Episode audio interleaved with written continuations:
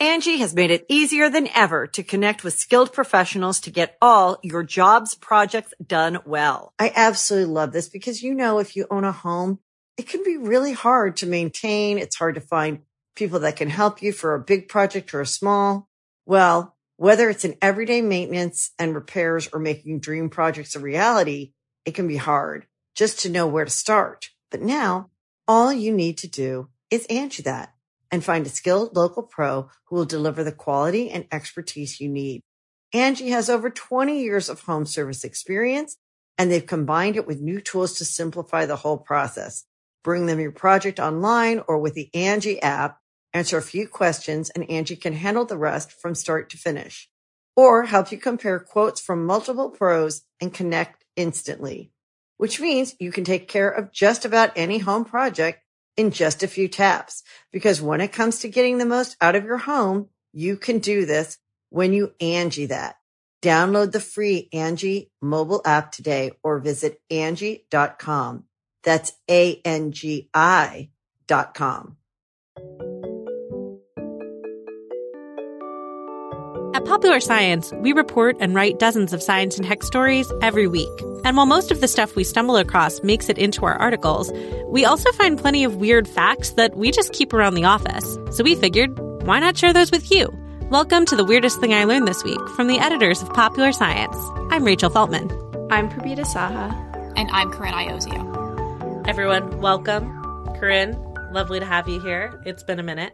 It's been probably round about three months. Yes, exactly. And that leads us to the question of why you're here. Not that we're not always happy to have you, but you're here because it is a very special occasion here at Popular Science. Would you like to tell our listeners why?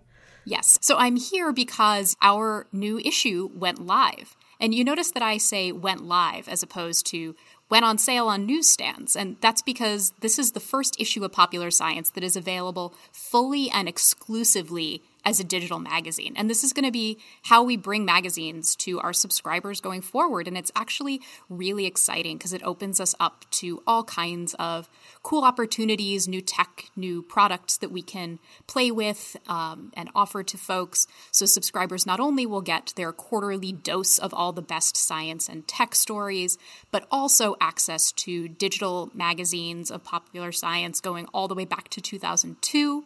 And in the future, first access to like any cool new editorial stuff that we roll out. So we're really, really excited for this change. Um, and specifically about this first issue because um, this issue came largely from Rachel, um, and it's about how important it is after the last year that we've had for us to just find some chill and some calm because I don't think it's any exaggeration that we've all been a little bit wound and just a little bit. Just a little bit and we've probably been wound so long that unwinding is going to take some time and some effort. Mm. So that's what this issue is about. It's about helping us unwind but also talking about how important it is for things to just be still sometimes in the wild, in our homes, in our minds. Um, and we're just really, really pumped, but in a chill way. We are calm, we are collected, we are excited. Yes. Now go take a nap. But listen to this episode first. And if you want to read the issue, if you want to subscribe so you get first access to all the cool new stuff we're doing, it's all over popsci.com on our social channels, or you can go straight to popsci.com slash digital. Super exciting. And uh, all all three people uh, on this episode worked really hard on the calm issue. I have had some decidedly not calm days uh, getting this out. so, uh, but you know, we we love making magazines at PopSci, and we're really excited to be making a magazine in a new and exciting way. And um, so, yeah, we definitely, if you like listening to Weirdest Thing, you will definitely love reading popular science. And if you've never picked up an issue before, well, now all you got to do is scrolly scrolly on your phone. You don't even got to go to a, a newsstand to place. So, zero excuses. Also, to further entice Weirdest Thing listeners, your favorite host, Rachel Feltman, had a couple outer body and inner body. I don't know if that sounds creepy. Experiences. It's true. I did drugs for this issue and I wrote about it in a feature. And um, that's not what I'm talking about today on Weirdest Thing. You will have to go pick up uh, a digital copy if you want to um, hear about me being on ketamine. So. It's really great. Rachel did an excellent job. I've never wanted to trip as much as I did after reading Rachel's story. Thank you so much. but today we are here to just uh, give you, you know, a little bit of like an amuse bouche of, of stories that may or may not have anything to do with the calm issue itself, but that all kind of, you know, fit the theme um, so that you can enjoy those, uh, you know, in your in your ears, and then go enjoy some uh, popular science with your eyeballs. So, on the weirdest thing I learned this week, we start by each offering up a little tease about some kind of story that we found in the course of reading, writing, reporting, going into K holes, etc., and decide which one we just absolutely have to hear more about first. Then, once we've all had time to spin our little science yarns, we reconvene and decide what the weirdest thing we learned this week actually was. Corinne, as our illustrious editor in chief, would you like to start with your tease? My tease is that sleeping with one eye open is so much more than a cheesy threat from a bad gangster movie. What? Lord of the Rings? Gandalf? Is that the bad gangster? Movie? It's my favorite gangster movie. you know, I never thought of it that way, but I guess yes, that is true. uh, Prabina, how about your teas? I learned that ginger ale may not be a better way to suppress motion sickness than drinking pee from young children. oh my god. Oh, sorry, I'm gonna no. need a minute with that. All right. Um, okay. okay. Okay. Um, my tease is it's possible that one of the best things we've ever done for the natural world um, is to uh, create an area so toxic that humans could no longer live in it. That took a turn. um. I was thinking of that meme, the, the Glee meme with Jane Lynch. Like, I am going to create an environment so toxic. anyway, that's what my fact is about. It's, it's that meme on like uh, an ecological political scale. So, um, I'm sorry, I can't. I need to get childhood pee versus yeah, ginger ale let's, out let's of my that. brain. Can we just let's get that over? Do that, get it over with, get it done, move on. Well, I learned a lot about motion sickness. Uh, do either of you get motion sickness, and on what kinds of vehicles do you get motion sickness on? Um, it happens to me like cars or buses, but only if I'm trying to read. Mm. Like my eyes totally. and my brain are arguing with each other, and then I just get burpy and irpy. Yeah, for me, it's like annoyingly inconsistent. Like, I don't think of myself as someone who gets car sick, but if I'm in a car for the first time in a long time, which as a like city girl sometimes happens, or if I'm reading, and then yeah, I don't think of myself as someone who gets seasick, but I've definitely like one time I went on like um like a, a whale watching boat in very choppy winter waters, and that was very unpleasant. So yes, short answer. I've been known to to get some some icky tummy feelings, you know. yeah, so you both kind of hit on the explanation and the solution for motion sickness in your tiny tiny stories right there. But I've been thinking about it because I really want to go on a pelagic trip, which is basically you go on a fishing boat or a ferry boat, um, travel hundreds of miles out at sea to go see seabirds. Um, and you can do this, you know, off the southern coast of New Jersey or even out of Brooklyn. Um, and I've been on boats before, but you know, going on one for 24 hours, I have no idea how miserable I will be. Uh, so, to talk, just to start off, um, Corinne kind of mentioned why motion sickness actually happens. Um, and like you said, Corinne, it's kind of exacerbated when you are reading something or your eyes are just fixed on something stationary while the rest of your surroundings are moving. So there's pretty good historic documentation of the phenomenon, and I found a really good uh, journal journal article written by neurobiologists from Munich um, who weirdly enough traced motion sickness through classic texts like the Odyssey and the Siku Quanshu, which is a ancient um, collection of Chinese books, and uh, they just found a whole array of descriptions of nausea and dizziness uh, relating to ships, carts, and even camels, because again, we're talking about world cultures here, not just um, people in New Jersey. For a second, I New thought York. we were talking about the camels getting motion sickness, and I was like, it's nice that they cared, but no, it makes sense that people riding them would also get motion sickness. Uh, camels might get motion sickness. Yeah, if you we'll put them on a touch boat, on that. probably they'd probably be very upset in a lot of ways Let's if you put them on a boat. let's really go back and look at Noah and the Ark and study that. That's text right as where my head was too. But the Latin origins of nausea uh, supposedly stem from the word seasickness. So um, back like centuries ago, they were very fixed on just that phenomenon itself. Um, and what's interesting is that each culture connected the ailment to different body parts. Um, the Greeks and Romans blamed their stomachs, the Chinese blamed their livers, um, but they also connected it to the brain, which technically all of those are correct, but the brain is more correct than the rest. Um, so, what's happening when you get motion sickness is that uh, your body, like different parts of your body, thinks that it's traveling at different speeds.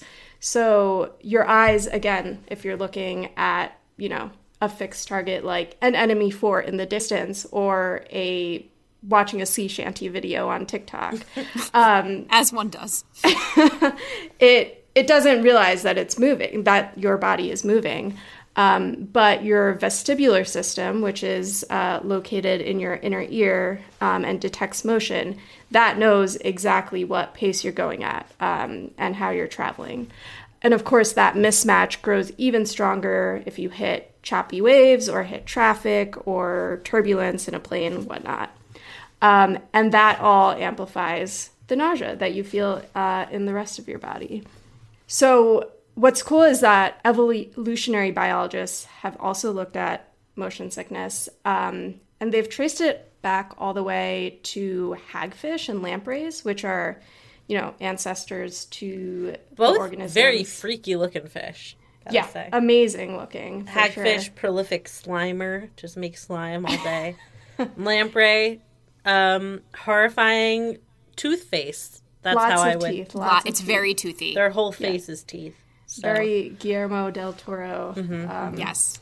Yeah, uh, and PopSci, we have a great article about this on our website. Um, but again, yeah, they traced, they didn't exactly trace motion sickness because they couldn't go back and ask hagfish how they felt on uh, choppy seas. But they saw that both of these, um, the remains of these organisms had vestibular systems. So they kind of connected the dots and realized that they must have felt some sort of disconnect too when they were hitting turbulence um, in the water. So, as uh, evolutionary biologists often do, they came to a um, soft conclusion that there was a survival benefit to this. Uh, it's probably because um, your body wants to avoid being in someplace that's not stable, whether it be you know the surface of the water or even a treetop um, that's shaking in the wind, uh, and it kind of drives um, an organism to move to someplace safer so that they don't feel those ill consequences. Um, so anyway, that's all theoretical, um, but pretty pretty cool uh, roots there. Anyway, this is the calm issue, so I'm going to uh, have to talk about less queasy. This is the calm issue, fact. so you're going to have to talk about drinking pee. Yay! Here Can we, we go. just get to it, please? Um, I did not get to uh, interview anyone about drinking children's pee, but again, we're going to go off some ancient text here. Um, so again, uh, since these civilizations didn't quite understand the stimuli for motion sickness. Um, they thought it could be anything from winds like miasma, um, which, you know, for a long time people thought bad winds would make you sick, to uh, really rank smells or even uh, the buildup of phlegm in uh, the sinuses.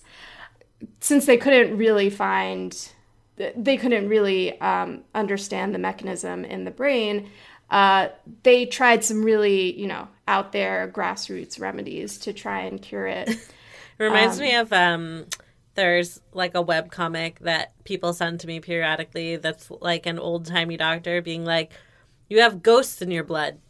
You're gonna do cocaine about it. oh, that took a leap. No, it's just, just, we're gonna try some stuff. Yeah, here we go. Balancing biles and phlegms of various colors and viscosities, and just seeing what what might work. Get my potions. Exactly.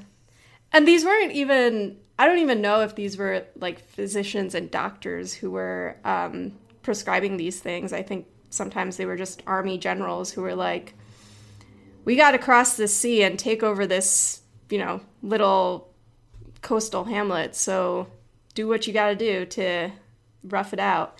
So some people in the Middle Ages would um, make this mixture out of wormwood, which I think we know is slightly poisonous, at least now um, wine vinegar, olive oil, and mint and rub it like under their noses, which is kind of cute. In uh, East Asia, they would drink raindrops that rolled off the end of bamboo shoots, uh, which is very poetic and actually sounds quite refreshing. Um, and others tried more unpalatable plants like white hellebore. Uh, I might be pronouncing that wrong, but it sounds right. Just to clear out the stomach so that there would be nothing to throw up in the end. But the most unpalatable, and I think it was uh, the Romans that came up with this, is uh, some sailors would pray to uh, the sea gods and goddesses and then drink um, young boys' pee uh, just because there was some sort of superstition attached to that. And again, no no questioning it, no understanding if it actually worked or not. Um, so the reason I tease that is because uh, ginger ale kind of looks like pee, and um, ginger ale oh is often. I'm never. Oh man, there's ginger ale in my pantry. I was looking forward to it, and now I'm not. It doesn't look like pee if you mix mix it with whiskey. So there you go. Thank you but, for that. I've I've often heard that you know ginger ale is kind of this cure all to uh, nausea and specifically um, motion sickness. Like my mom would always make me order ginger ale on the plane, so uh, I was curious if it actually worked. Um, it's true that ginger has a somewhat calming and healing quality for your stomach when it's feeling off, but ginger ale doesn't really have that much I don't think it has any ginger in it. Um, but what if it's like my like bougie hipster extra spicy ginger ale? yeah, like what if I go to like the Jamaican ginger beer section? Right, another another potent ginger ale. if you can see chunks of ginger at the murky bottom of your right. ginger ale, then maybe you can take it. Can we just not use an overnight? Sorry, can you say that again? You cut out a little. Yeah, I'm just I was just asking that we not use the word chunks in this context. it's oh, not really working for me. It's not making the ginger ale feel more soothing. Is all I'm saying. um, yeah, so I was a little sad to hear that, but luckily there are some actually tried and tested solutions to motion sickness. Um, if you're going the, again, kind of grassroots route and just going with plain food, uh, I found that the Cleveland Clinic um, suggested a long list of basic foods that don't taste like much. And that's the point. You want to have something in your stomach that um, passes through easily, that maybe has a tiny bit of salt because the electrolytes are good um, when the nausea is set off. Um, but you don't want a complex meal that is going to churn up more stomach acid to help break it down. Um, and sugar is not good either. So check the label for grams of sugar on your ginger ale. Um, but yeah, things like uh, that's why a lot of people recommend saltines. Um, so that that does hold up as a good uh, good motion sickness cure. Applesauce, yogurt, bananas. I don't know. You, I think you get. I think you get the point there. But if you need a serious fix for um, your motion sickness, of course, Dramamine, way to go. Um, and they also have, I've never tried these. Uh, they're also like over the counter patches that you put behind your ear, which is kind of cool because it's getting right, um, you know, right to the solution there. Uh, it's called scopolamine. And basically, what it does is it inhibits the production of histamine, uh, which most people know is what um, you know really triggers in uh, allergic reactions. But it also like makes your stomach and liver convulse when um, it's in hyperdrive in your body. Ooh. Yeah, that's what sets off the gut juices. Um, so, oh, Purbita, are you like determined for us to come out of this a little bit like irpy in the tummies? uh yeah so that you can go try all these all these motion sickness cures okay so I've, very uh, important mentioned. question. Is a Cheez-It the same as a saltine?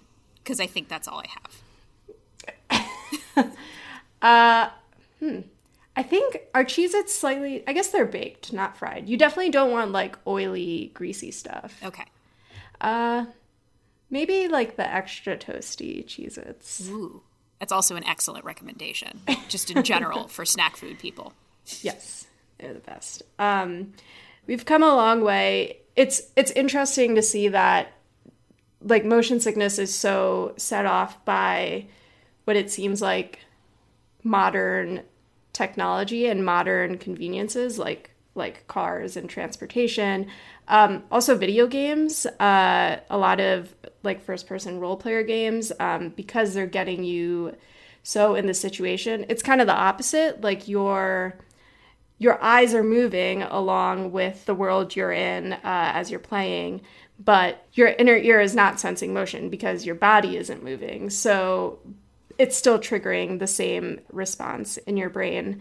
And uh, our DIY editor, Sandra, she uh, actually talked to a um, cyber sickness expert, which it's amazing that this exists, um, about what to do if you feel severe motion sickness while playing video games. And uh, it kind of goes back to the sea legs concept. Like sometimes the best, um, really the best cure is to get used to it. Um, so with video games, you just you know, if you're picking up a new one, just play it in short spurts, build up that time, get used to the environment. Um, also, drinking water and catching a fresh breeze helps. But uh, yeah, could be said that you could say the same thing uh, for getting on a boat, but I don't know if I'm ready to uh, relocate to sea just yet. So. Okay, we're to take a quick break and then we'll be back with some more facts.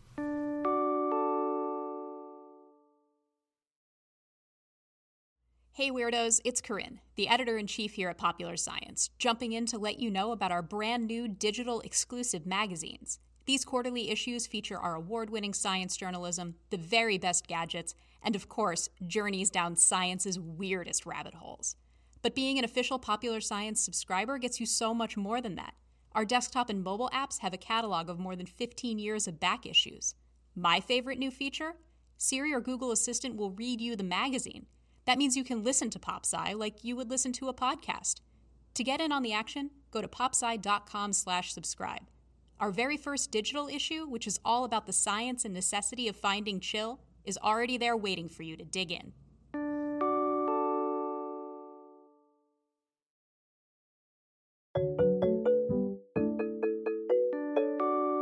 Okay, we're back, and uh, I'm going to talk about um, how humans are maybe even worse for the planet than toxic waste. Uh, it has a calm angle, I promise. This one is actually um, actually inspired by one of the stories in the magazine. So if you find it intriguing, you should definitely check out the issue to learn even more. So, yeah, almost exactly 35 years ago, on April 26, 1986, uh, the Chernobyl nuclear power plant became the site of the worst nuclear disaster the world had ever seen, and thankfully uh, has seen since. While the accident itself only directly killed two people and led to the deaths of several dozen others due to acute radiation poisoning, the lowest existing estimates based on scientific modeling suggest that at least 9,000 people will ultimately die of conditions tied to the radiation exposure that resulted from the power plant meltdown. Um, it's obviously a very open-ended question, but uh, from what I understand, that nine thousand figure was actually like considered like controversially low by some scientists. So big, big bad. Uh, if you are interested in learning more about Chernobyl in general, I definitely recommend watching the HBO miniseries, but also reading all of the articles about why the HBO miniseries isn't actually that accurate. I feel like it's really good TV and the stuff they did right, they did really right. Like it's not completely unscientific, it's not completely ahistoric. Um, I think in a lot of ways it does a great job of capturing like some truth about how it played out, but also some of the the medical and scientific stuff is fudged. So again, would definitely watch it. Would definitely also uh, Google some supplemental reading. um, lest you come away from it with a complete misunderstanding of how uh, nuclear power plants or radiation poisoning work. But anyway, in the immediate aftermath, uh, there was this 19 mile radius, pretty arbitrary radius chosen uh, surrounding the Chernobyl plant, and it was roped off and evacuated.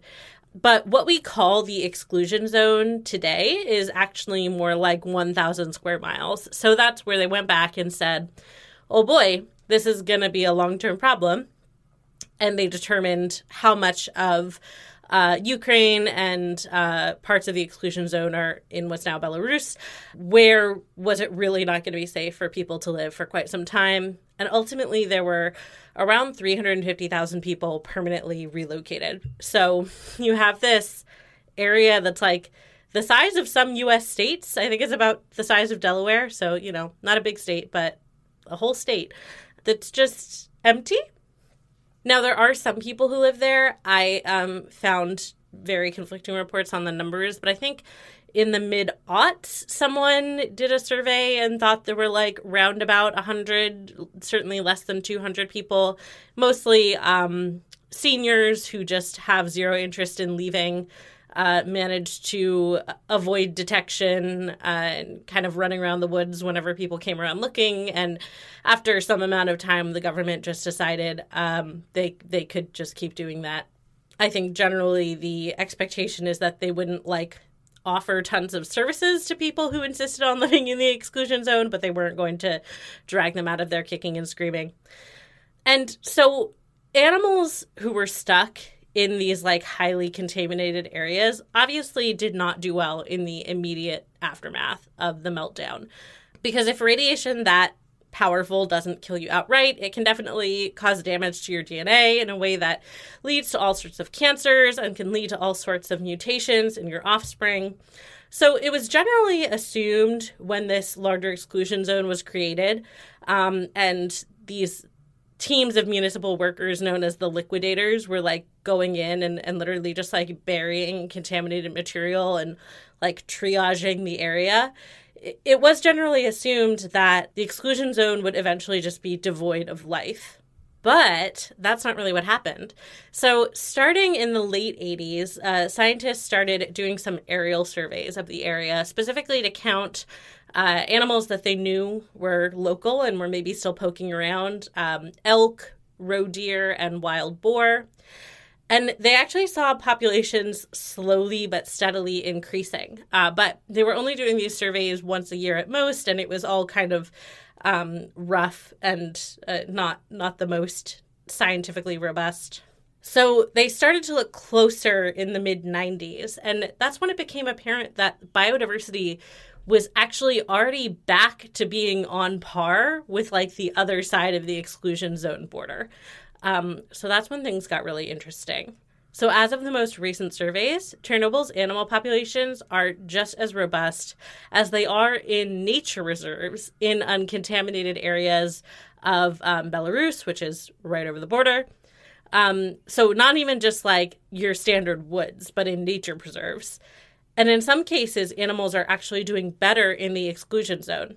Gray wolves, in particular, are seven times more abundant there than they are in comparable parts of Belarus.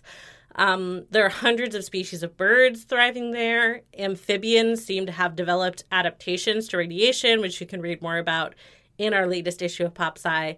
Um, and Przewalski's horse um, congratulations to me for pronouncing that extremely Eastern European wor- word. Um, so this is a kind of horse that um, had virtually disappeared in the wild and wasn't doing that great in captivity either. And um, it was this very like romanticized wild esque horse.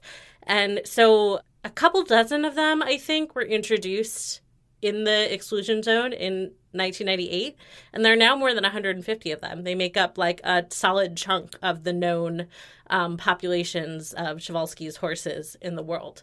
Um, and so there's actually were they sorry. Were they purposefully introduced yes. or they just made yeah. their way there? I was also not totally clear on this, that, but it, it, seems that that uh, conservationists brought them there. Um, because by then it, it had become clear that lots of animals were thriving in the exclusion zone. And um, the thought with these horses is that they might be a good uh, case study to show that, like, Chernobyl is now actually a good place to let animals rebuild wild populations. Because, yeah, yes, it's a little bit radioactive. In some cases, very radioactive but there are no people there except for like a hundred really tenacious old Ukrainians. Um, but yeah, so how does this work? I mean, for one thing, the contamination isn't evenly spread out. In the moments and days and weeks after the meltdown, the wind and rain patterns like had a huge effect on where the most radioactive material was going to settle. Uh, so it's not like there's just like a blanket like fog rolling over you know a, a perfect round area around the um, the place where the nuclear meltdown is happening. So, and then there are also hot spots where workers buried contaminated materials. And uh, side note, not all of these are marked. So, yes, there is now starting to be robust uh, tourism around the exclusion zone, but like go at your own risk because if your guide allows you to be a little too adventurous, you could definitely stumble upon an unmarked uh, super hot zone. So, um, yeah, you know, like, please be careful. Um, but yeah, even just like in terms of the natural weather patterns, like there's this patch of trees that are, it's known as like the red forest or the ginger forest. And it's where just like all of these massive pines were just killed instantly because the amount of radiation that blew into there was so high. And it's still one of the most radioactive places on the planet. And you know it's not far from where lots of these animals are, are thriving. So yeah the exclusion zone is not just this like homogeneously radioactive place. There are areas where the levels of radiation are actually quite low and where, you know, again, animals may have in the immediate aftermath really suffered some very ill effects. This is not to say that it was all peachy keen for animals living in the exclusion zone. And there's also still a lot of work to be done to understand exactly how various types of animals are affected. You know, there's some controversy about whether certain species might be more susceptible to the radiation or might be more exposed to it because of what they eat or how they live. But what we do know is that for a surprising number of animals, the immediate negative effects of the radiation were totally um, outweighed by the long term benefits of people not being around. Because, you know, before human industry moved in, um, before Pripyat was uh, this bustling area full of nuclear power plants and you know people cutting down timber and stuff. Um, it was uh, a beautiful forest and uh, a wetland area. And so now that people are gone, those ecosystems are coming back. And without people to bother them, these animals are thriving. So um, I love this because I think uh, you know, the message here isn't let's blow everything up and start over. Uh, it's that the impact we have on the environments we live in is like so massive. I think we often can't even begin to wrap our heads around it. Um, and, you know, the wildlife of Chernobyl is bouncing back in such an amazing way that now conservationists are talking about like how do we continue to protect the exclusion zone? Like how do we keep people from coming back in now that it might be safe to do so because we accidentally created this nature reserve. And yeah, I just love that. I love I love the little radioactive critters of Chernobyl. If I was a Disney princess, they would be my animal attendants. I would have some like three-eyed frogs some very happy gray wolves, um, a lot of birds singing weird songs because of radiation. Um, and we would just have a grand old time. You forgot about the beautiful horse that you will ride on. Yes. The majestic yes. creature that only exists in your kingdom. Exactly. That's true. Very shaggy. They're very thick, shaggy horses. Um, you just want to like snuffle their little faces. Yeah, they're, they're like the most huggable looking horses I've ever seen. I would say so, except for like mini miniature horses. You know, a, a little Sebastian always oh, yeah. going to be the most huggable horse. But nothing is little Sebastian. Like we can't even go there. um, but yeah, like I said, we we have a an awesome page in our charted section of the magazine about uh, what's going down in the exclusion zone. So definitely go get your copy of that. I think it's very interesting that, like, the best comparison for what's happening with the landscape in that exclusion zone is what's happening in Fukushima. Uh, even though those nuclear disasters were very different, um, the geography was very different. I'm sure the wildlife is very different.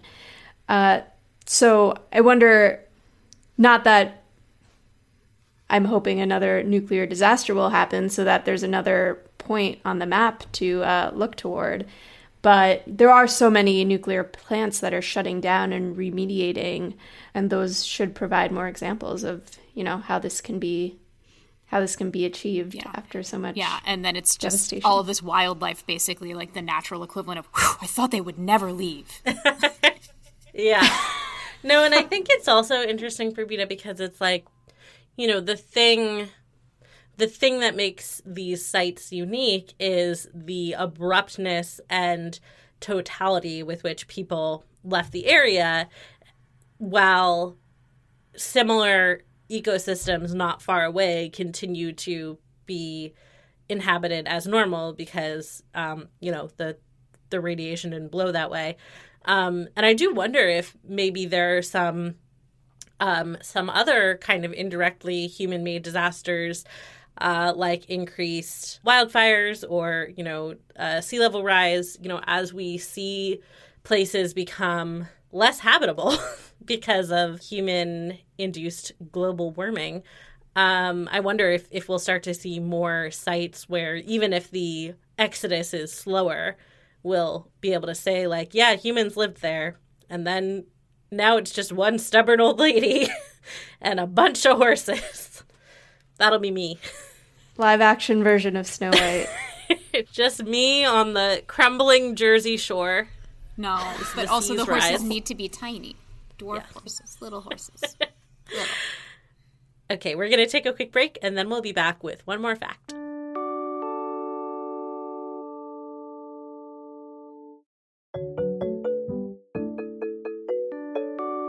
Okay, we're back. And uh Corinne, tell us why we should be sleeping with one eye open or something. I don't know. I it seemed it seemed like there was a threat in there. Yeah, and the more I researched this, the more I was like, mm, is this calm? I think it is, but you'll you'll tell me at the end. So I'm to start back in 2007. A group of researchers were studying the habits of sperm whales, and they were in some small boats off the coast of Chile. And they're just scooting along, and they realized that in their drifting, they had drifted into a pod of slumbering sperm whales. And if you haven't seen sperm whales a snoozing, it is quite something. We'll post a picture of it for you. But they basically sleep vertically, either nose up or tail up, and they just kind of bob there like corks. It's really very, very beautiful and pleasing. So they happened upon these whales and they were just sound asleep. And they got up really close and then nothing was happening. The whales weren't responding, they weren't moving. They didn't think they were dead, but it was a little bit strange. And the whales finally responded when one of the boats accidentally booped one of the whales. And then they woke up. So, what's unusual here isn't the posture that these whales were sleeping in. It wasn't that they were sleeping in a sort of uniform formation. What was weird was that they didn't seem to be reacting to these boats, which was pretty lucky for the researchers because in normal circumstances, they were kind of accidentally drifting into a Moby Dick kind of situation. Like if these whales had reacted to these boats coming, it could have gotten really, really dangerous. These are massive creatures.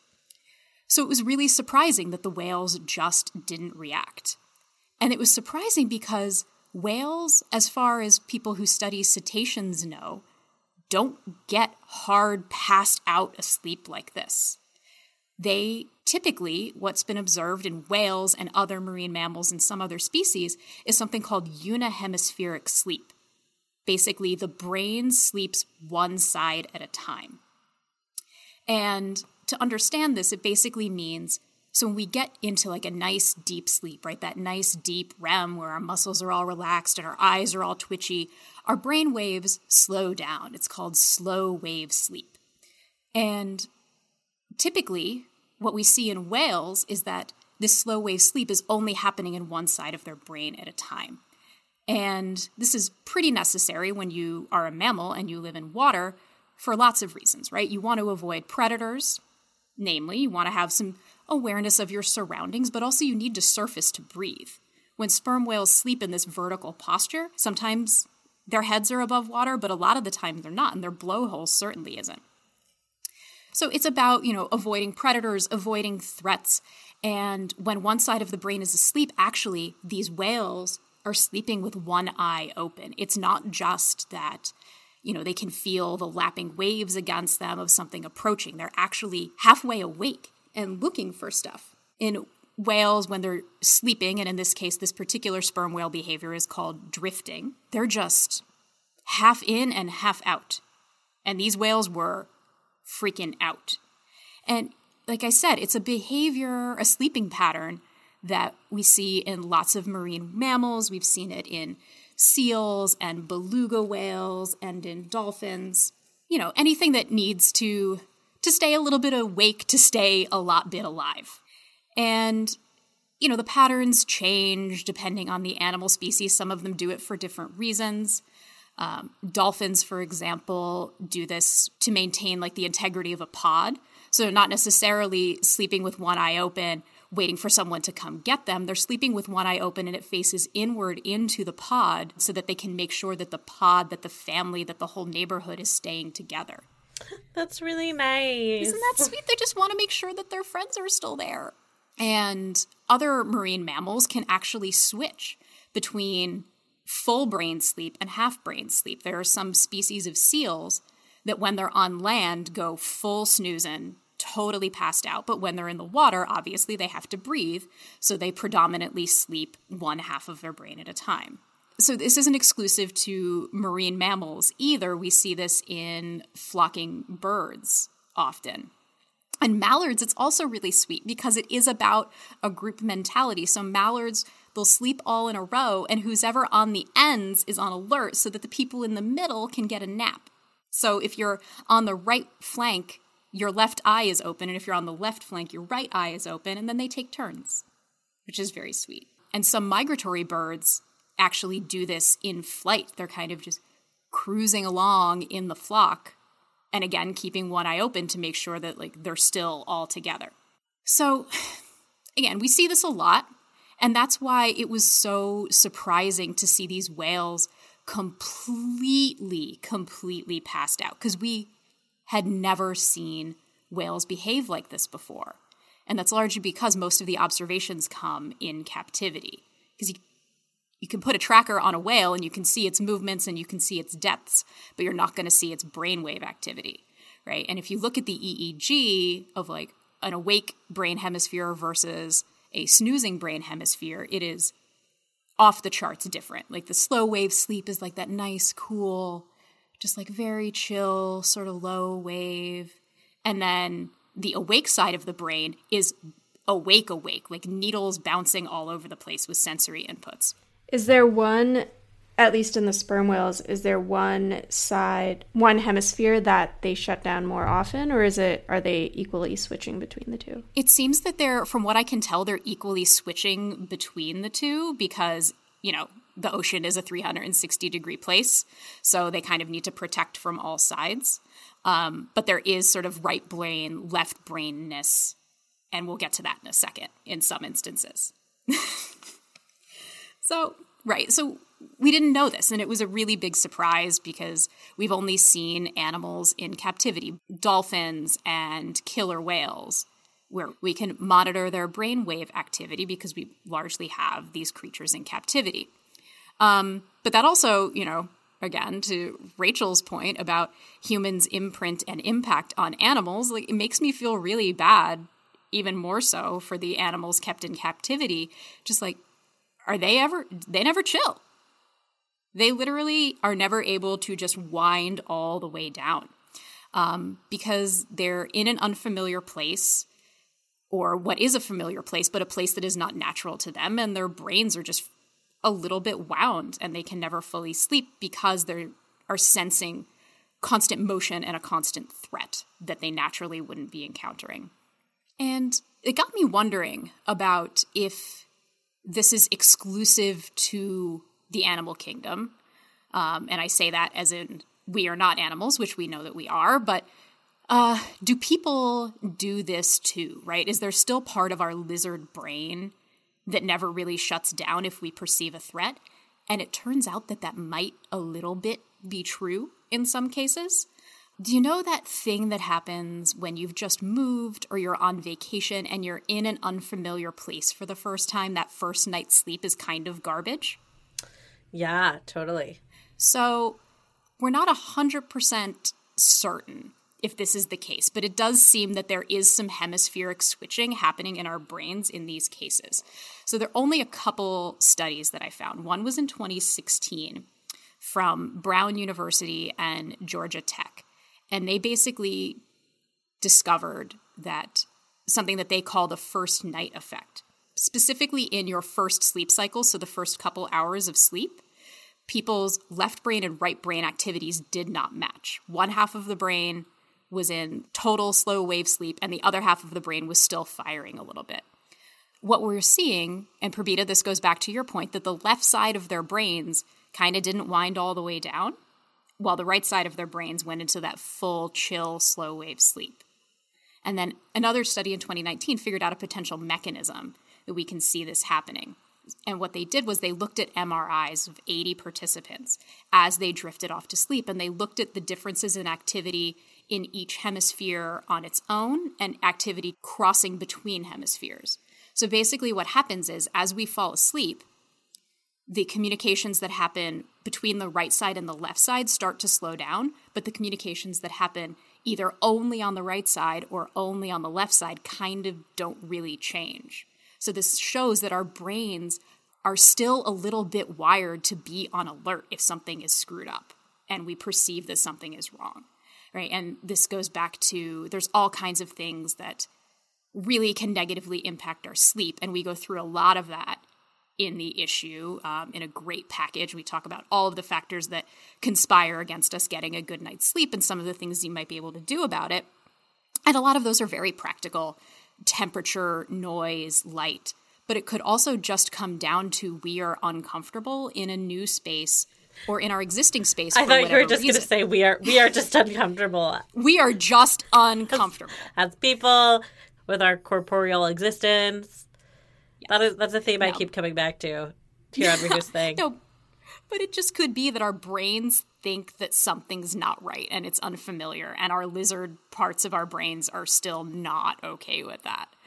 So, consistency is key. The sleep doctors would say good habits, good patterns. And yeah, I don't know if that was a chill thought. I tried to bring it to a chill place, but it's basically the sperm whales are not chill and they need more chill.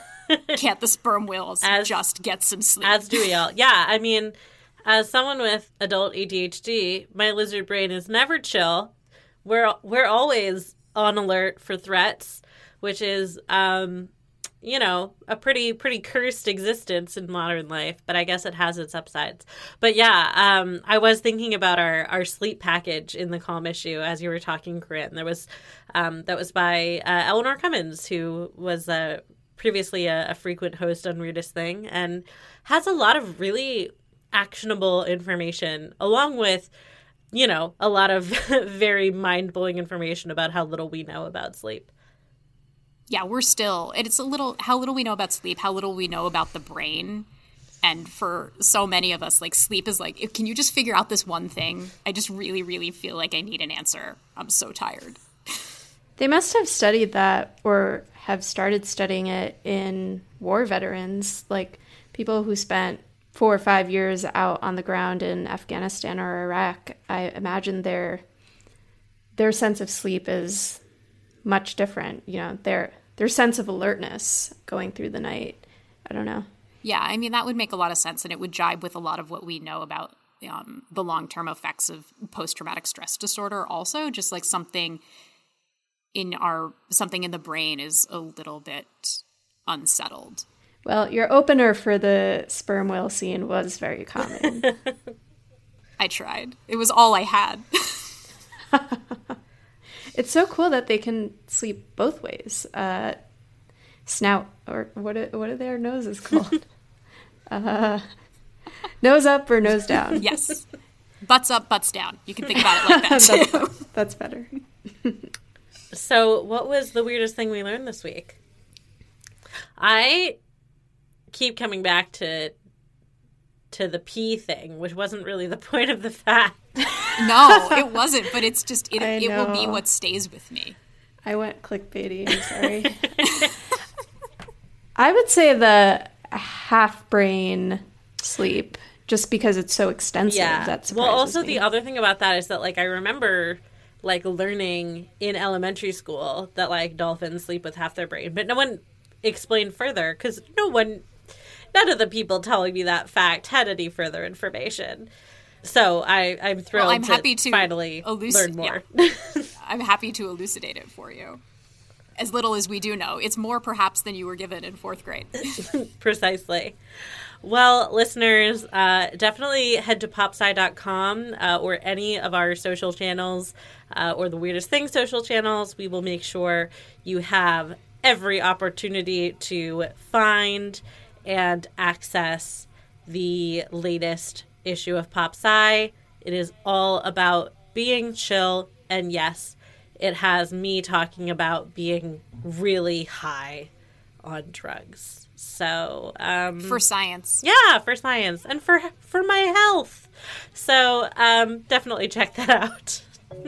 the weirdest thing I learned this week is a popular science podcast. We're available on all major podcast platforms, so subscribe wherever you're listening now. And if you like what you hear please rate and review us on Apple Podcasts. It helps other weirdos find the show. For more information on the stories you heard in this episode, come find us at popsci.com slash weird. You can buy our merch, including Weirdest Thing t-shirts, tote bags, and mugs at popsci.threadless.com. The show is produced by all of our hosts, including me, Rachel Feltman, with editing and audio engineering by Jess Boddy. Our theme music is by Billy Cadden. If you have questions, suggestions, or weird stories to share, tweet us at weirdest underscore thing. Thanks for listening, weirdos.